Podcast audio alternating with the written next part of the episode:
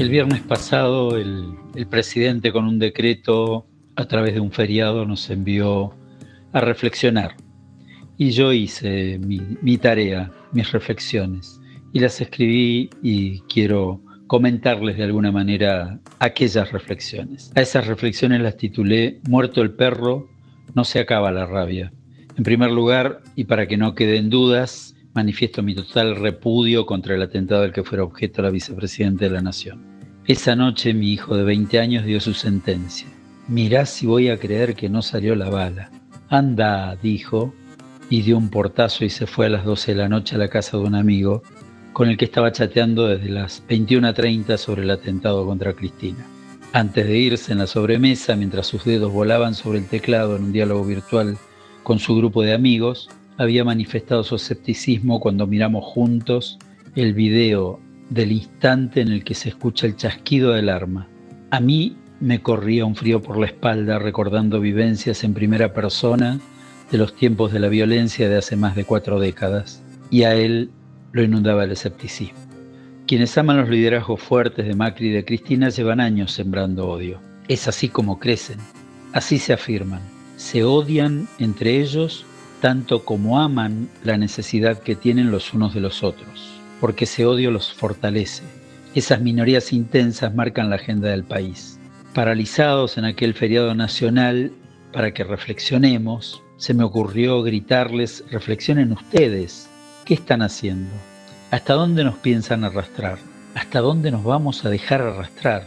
Los simuladores, porque eso es lo que son, llevan décadas en este juego perverso en el que unos acusan a los otros de asesinos de la República, porque nos quieren llevar a Cuba, indudablemente, y los otros los acusan de asesinos del pueblo, porque nos entregan al capitalismo internacional, como todo el mundo sabe, mientras como el Tero van poniendo los huevos de sus intereses personales y sectoriales a buen resguardo. El absurdo decreto de feriado nacional fue respondido por cada uno como quiso y como pudo. La República soy yo no fue una frase arrogante de Lilita, Cristina, Mauricio o Patricia que nos tienen acostumbrados a esas actitudes. La República soy yo fue el grito de millones de argentinos decidiendo si el feriado valía o no, si el atentado existió o fue una farsa, si Cristina merece respeto o condeno. Sí, con rabia, esa rabia que no se muere con el perro, esa rabia que fue sembrada con astucia para que en cada elección las mayorías silenciosas vuelvan a quedar entrampadas, eligiendo aquello que consideren mal menor. Hay miles de buenos políticos en todos los partidos, en intendencias, en gobiernos provinciales e incluso en diversos estamentos del gobierno nacional.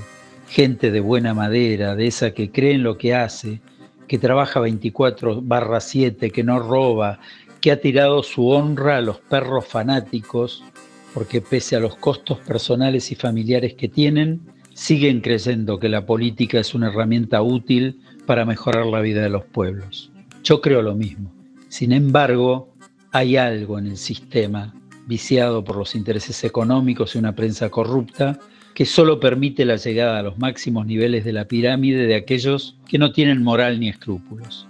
A los buenos, a los silenciosos, a los que laburan, solo les quedan asignados papeles segundones y poner la cara para que siga la fastuosa fiesta del odio en la que estamos prisioneros. Y vuelvo al título de esta nota. Según el Instituto Cervantes, muerto el perro, se acabó la rabia, significa que si cesa la causa, terminan con ella sus efectos. Y esto se aplica a un enemigo que ya no puede hacer daño por estar muerto o en sentido general a cualquier persona que está causando perjuicio. Por eso digo aquí que muerto el perro no se acabará la rabia, porque la rabia es el negocio. Desvirtuando la famosa frase de Clinton, hoy en nuestra Argentina podemos decir, es el negocio estúpido y nadie lo quiere cortar. Viven de ese negocio prominentes políticos, periodistas estelares y empresarios venales, mientras gran parte de la sociedad sufre y espera. Los grandes problemas de los argentinos quedan tapados por titulares enormes en medios que invaden nuestras vidas, vociferando que nuestros grandes temas son los problemas judiciales de Cristina, o las disputas políticas entre Mauricio, Patricia y Horacio, o los deslices de los discursos de Alberto, o incluso la disputa farandulesca entre periodistas de uno y otro lado de la grieta. Mientras tanto, millones de argentinos amanecen y anochecen también, esforzándose por producir, por conseguir un trabajo, por mejorar su educación, lidiando con la inflación, con la pobreza, con la desigualdad, y siguen creyendo que llegará el día en que viviremos mejor en un país que ha sido bendecido con enormes ventajas competitivas. Reitero lo dicho al comienzo. La violencia es una línea que jamás debe cruzarse, con Cristina, con Macri ni con nadie, y mucho menos justificarse. Y si a partir de este hecho doloroso y tremendo finalmente reflexionáramos más allá de ese feriado intempestivo, tengo la esperanza de que nuestra sociedad en las urnas pueda hacer tronar el escarmiento para todos los simuladores, sembradores de violencia, y la verdad, espero no equivocarme. Seguimos en Facebook, arroba unicornios culturales.